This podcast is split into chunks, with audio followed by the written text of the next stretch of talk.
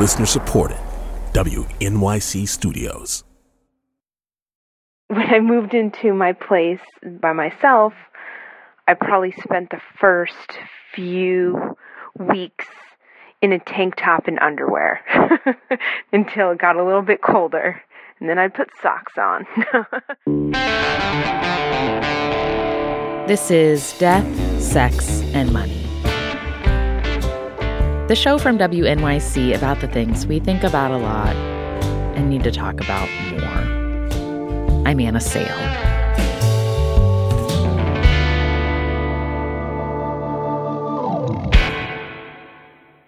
Back in 2014, I asked for your stories about living alone. For Jen Shelbo in Brooklyn, who was 36 at the time, living by herself meant not always wearing pants. It is really awesome to um, sit around your own apartment in as little clothes as you like to wear. That's just one of the perks that you told me about cooking the things I want to eat, um, playing the music that only I enjoy listening to, dancing around my living room to R E S P E C T, countless minutes of no interruptions, books stacked in a certain way on my shelf. It is definitely a freedom that I've not had ever. More and more Americans are living alone. The number has tripled since 1970. More than a quarter of American households are home to just one person. So there are a lot of people having this experience. Right now, many of us are feeling isolated due to the pandemic. If you live by yourself, that might be hitting you even harder. And from what you told us back in 2014, it's clear that the way we feel about living alone can be complicated. Everyone always said how important it was and how it'll be a great time in my life, um, but I just haven't figured out why that is just yet. So we thought this would be a good time to revisit this episode about living alone. I hope you enjoy listening. You know, whenever you're little and you're wearing your mom's shoes, mm-hmm. like it felt like that. Ashley Ward moved to LA last year and got a place of her own. She's 30, and it's the first time she's lived by herself. You don't fill out the shoe or the apartment at all, but like here you are pretending like you do. clomping um, around in, in shoes yeah, that are too big for you. Exactly. Um, and it feels a little bit better now. I mean, I think that i will feel um, a lot better once I get a couch. you wrote in, in the, a line that really stuck out to me was you said, No one thinks it's normal for a 30 year old professional woman to be able to live alone. Yeah, that's been the most bizarre thing. What do you mean? there's just a weird sort of, whoa, really? Instead of like a, yeah, cool. Is that because that means that you have a certain amount of money? I think so. Um, it is very expensive to live in LA. Um, it says how much you make without saying how much you make. Mm-hmm. Um, and I, I think that that's definitely something that makes people feel inadequate, I guess. How, how has it changed? You're you're single? Yes. Has it changed your dating life living alone? Like one of the drawbacks of having roommates is your dating life is on display to yeah. other people in your apartment. That's not the case when you live alone. No, no, I can sort of come and go and bring whomever I like, which is I mean, I've only been there for a month, so it hasn't happened, but Do you like that idea? Yeah, I like the I like that I can have guests and I don't have to worry that someone else will come in and like sort of take charge of um, the conversation and sort of take charge of my guest. Um, the guy that I lived with in Chicago would do that all of the time, where if I had someone over, he would just sort of come in and like make the conversation all about him and his life. Like including dates? Yeah. Yeah. it was super awkward. it was really, really awkward.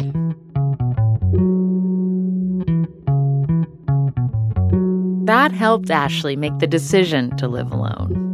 But for a lot of you, living alone wasn't a choice.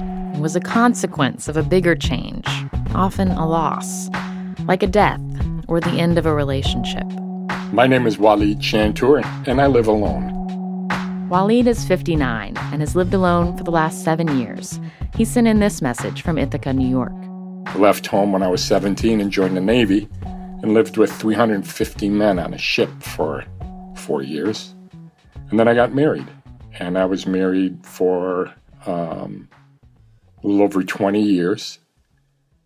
And um, after my wife came out to me, I was quite devastated because my daughter left for college the same day that my wife moved out of the house. So all of a sudden, after all those years, I was alone.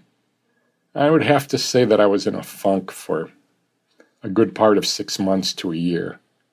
And I started realizing how satisfying it was living alone.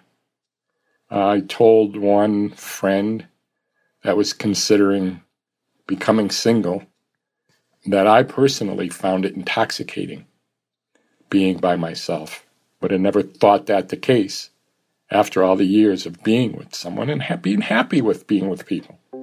I just found out that I was quite happy to be by myself.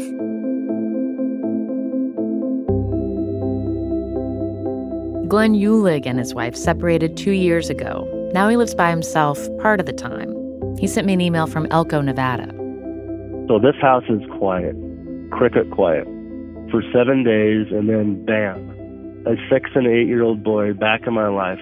School, homework, cooking, laundry, folding, cleaning, eating, brushing teeth. Glenn splits custody of his boys with their mom. One week with her, one week with him. Um, Monday at school, when I drop them off, um, and I'm driving away from school, I know, I guarantee you, there's this great big sigh of, whew, you know, I'm, uh, it's like I'm, I'm, I, I survived.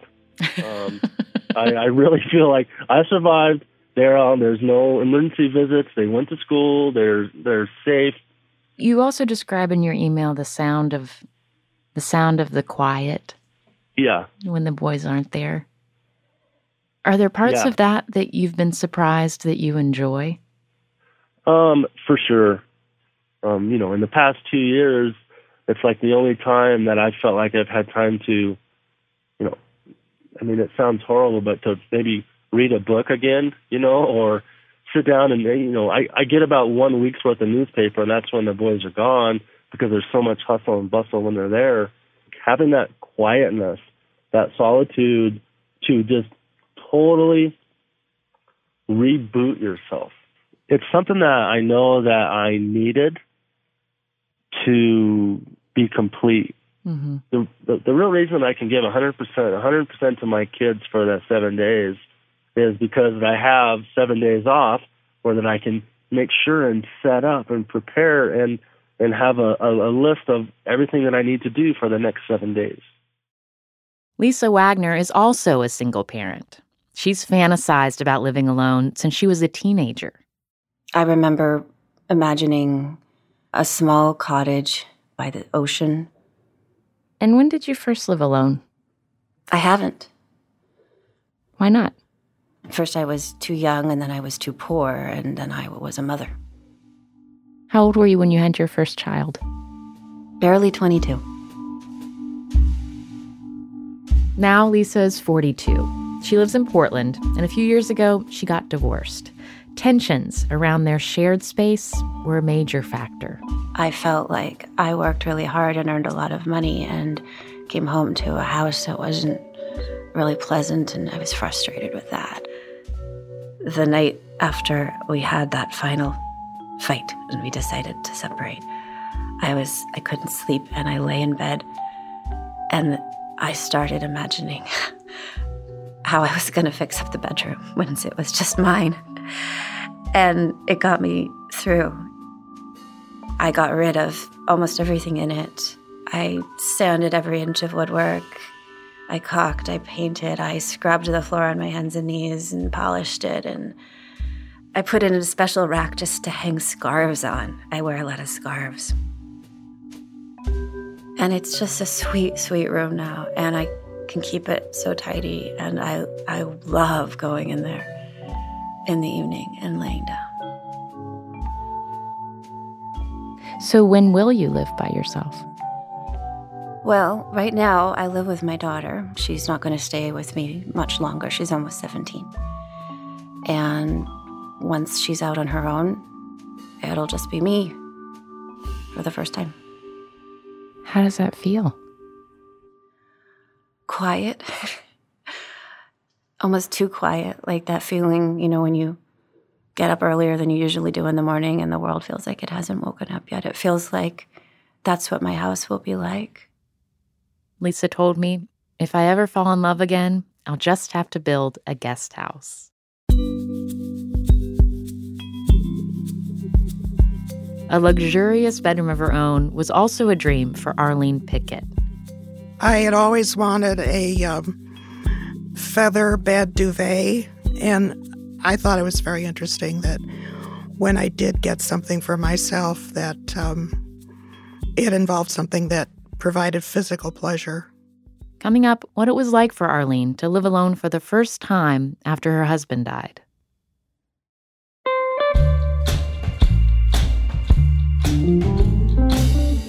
Earlier this year, we asked you to tell us about the ways you were experiencing new money worries because of the pandemic. And then we got some of you on the phone with financial therapist Amanda Clayman. She's here with me now. Hi, Amanda. Hi, Anna. I love talking with Death, Sex, and Money listeners in the spring. I'll be back soon, hosting another financial therapy mini series. And this time, I want to hear from you about how money is working in your relationships, or maybe not working so great. I want to hear from couples, but I'm also curious about other kinds of connections with your parents, with a roommate. Basically, we're looking for pairs of people who are interested in talking to me together. There are such important issues that come up around money when two people are involved, like fairness or control or power or caretaking. And this happens in pretty much every kind of relationship that you can imagine. So, if you could use some financial therapy along with someone else, record a voice memo or send an email and tell us a little bit about what's going on. You can get in touch at financialtherapy at wnyc.org. And if you missed our original series with Amanda back in the spring, you can find all those episodes at deathsexmoney.org slash financial therapy. On the next episode, a story about falling in love during the pandemic over the phone. You know, I hate to say romantic, but in a way, it's so romantic that we mail things to each other and email, and we both kind of feel like we want to be able to. If, if we actually see each other, we want to see each other's faces. We want to hug each other. We want to not have to be cautious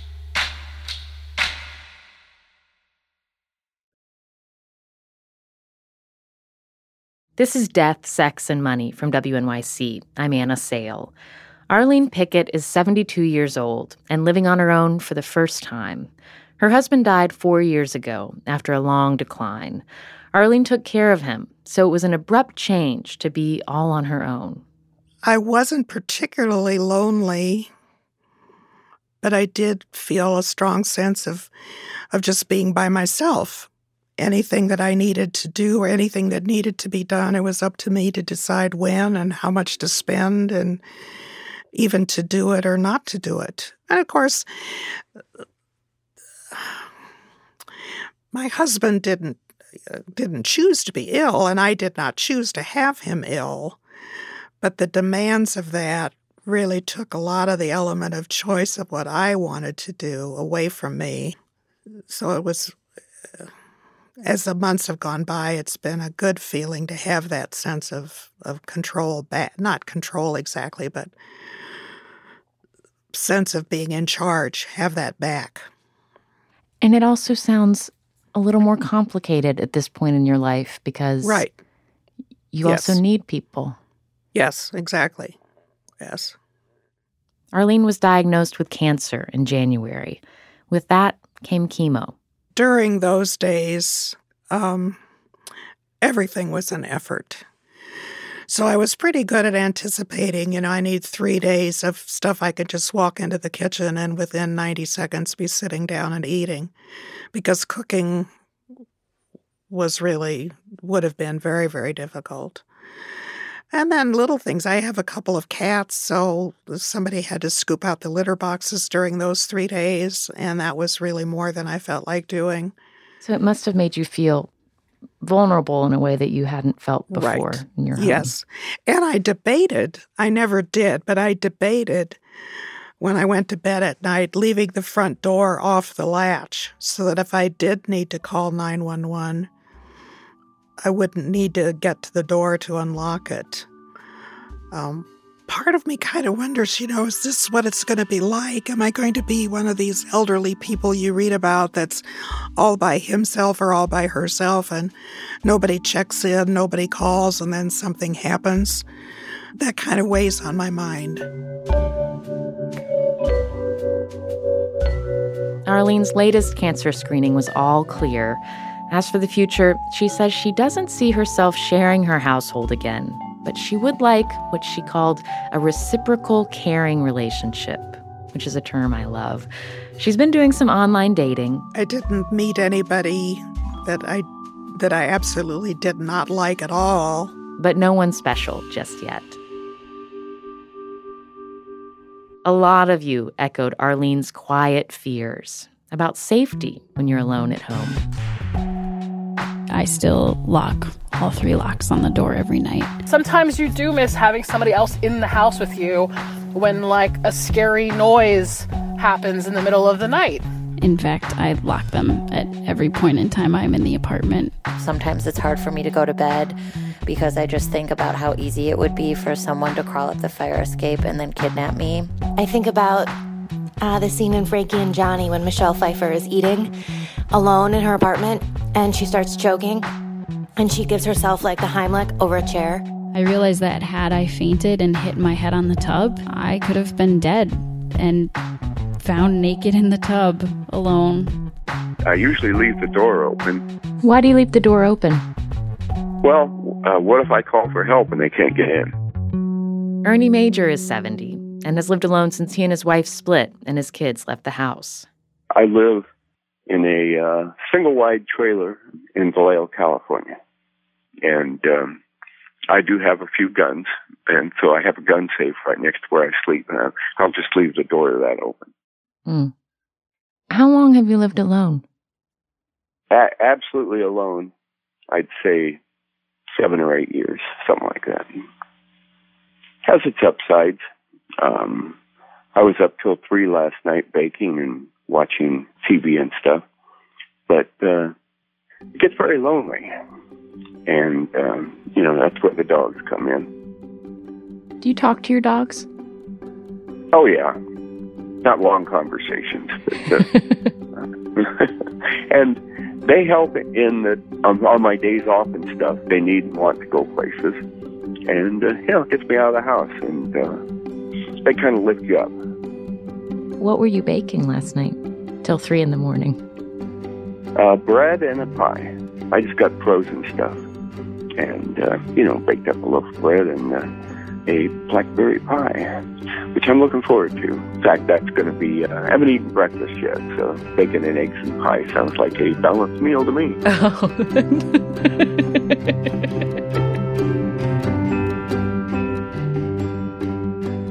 A lot of it is just the lack of judgment. uh, When you live by yourself, you get to eat whatever and however you want. Richie Moriarty is 34. About three years ago, he was living in Massachusetts and married. And then his wife told him she was leaving. this was like two weeks after the bomb was dropped, and like all of this, my life was like changing. And so, I two weeks after you found out your marriage was going to be over. Exactly. I I went back to work. I was like feeling intense financial pressure, like being faced with divorce. I was like, ah, I got to get back to work. So I had I wasn't eating, I wasn't sleeping well, and there was this one day at work where before work I went to Dunkin' Donuts. I got like a couple of donuts, and I got home at like 5 p.m. and realized like not only have I not eaten anything all day, but I didn't even eat the donuts. So, and I, I think at this point I got like a call from my ex and it triggered something. So I'm like having this like terrible moment. And I was like, I just need to get in the shower and like start this day clean. And at the same time, I'm like, I'm starving. I'm so hungry. So I grabbed a glazed donut and I ate it in the shower. I ate a glazed donut in the shower. And I don't know if that's rock bottom or, Or rock top. yeah. It, it was bliss. It was bliss.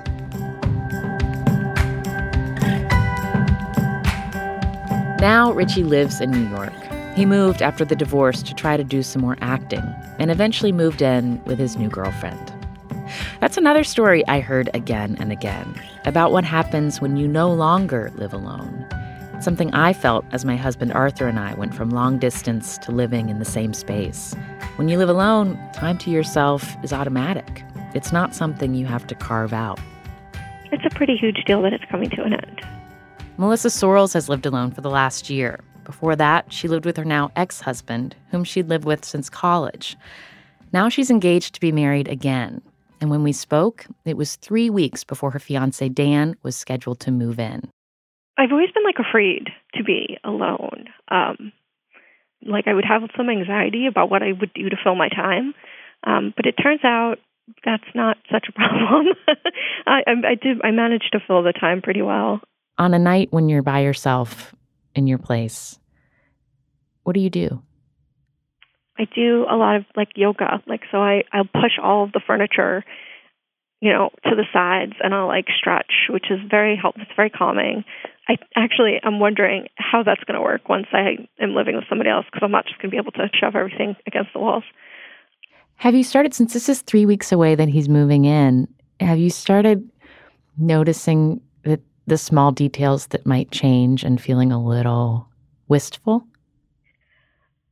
Um, I don't. Wistful isn't the right word. I don't. I don't think I'm going to miss it too much. Um, because he's a he's a good sleeper. He'll sleep in on a Saturday morning, and that'll I think that'll give me like enough of my own space. um, no, yeah, a little nervous. Like, how is this going to work? Like, if I just drop my purse in the middle of the floor, I'm not going to be able to do that anymore. I have to find a place to actually keep it. But it's neat how when you describe his sleeping in, like how you how you're aware that you're going to have this time that you get to do the things that you have realized that make you feel good uh, by Yeah. yourself. Definitely. Yeah. And even just like spending a couple of hours with a book uninterrupted, like where he's not going to be like, "Hey, let's make popcorn," or "Let's, hey, pay attention to me. I'm here. I'm a human." It'll it'll be good to like I know that I'll have a couple of hours. That makes me sound horrible, doesn't it? No. um, it's definitely something I value a lot. Um, and I don't know if I realized how much I valued it because my ex husband, he was he worked nights a lot of the time, and he did work long weekends. So I didn't. It was always just something that made me feel so anxious. I never realized how important it was to have my own quiet time, my own space. Yeah, instead of an absence now it feels like a a, a gift. Yes, exactly. Melissa and Dan moved in together not long after we talked. But when we reached out to Melissa to let her know that we were re airing this episode, she told us that Dan moved out about five months ago. I am back to living alone, she wrote us. Becoming suddenly single during a global pandemic has definitely been strange, but it's forced me to sink into living alone, experience it fully and without flinching. And I find that I'm happier and more hopeful every day. Melissa, this song goes out to you. I'm a one ticket gal, I'm as free as the breeze. I go where I like and I do what I please. Lock up my apartment, I've got all the keys. I'm living alone and I like it. If I want You can find updates from several of the people we talked to in this episode in this week's Death, Sex, and Money newsletter. Find it and sign up by going to deathsexmoney.org slash newsletter. Death, Sex, and Money is a production of WNYC Studios in New York. This episode was produced by Katie Bishop. The rest of our team includes Annabelle Bacon, Afi Yellow Duke, Emily Botein, and Andrew Dunn. Thank you to Chris Bannon and Bill Moss for their work on this episode. And a big thank you to Greg Young at Sony and Sean Patrick Flavin at Warner Chappell Music for the use of this song, and to Tristan Angel Reese for recommending it. It is a Sondheim song from Liza Minnelli's Live from Radio City Music Hall album, and it is made for blasting when you're home alone. The Reverend John DeLore and Steve Lewis wrote our theme music. I'm on Twitter at Anna Sale. The show is on Instagram, Facebook, and Twitter at Death Sex Money. Find us and follow us there. I'm Anna Sale, and this is Death, Sex, and Money from WNYC.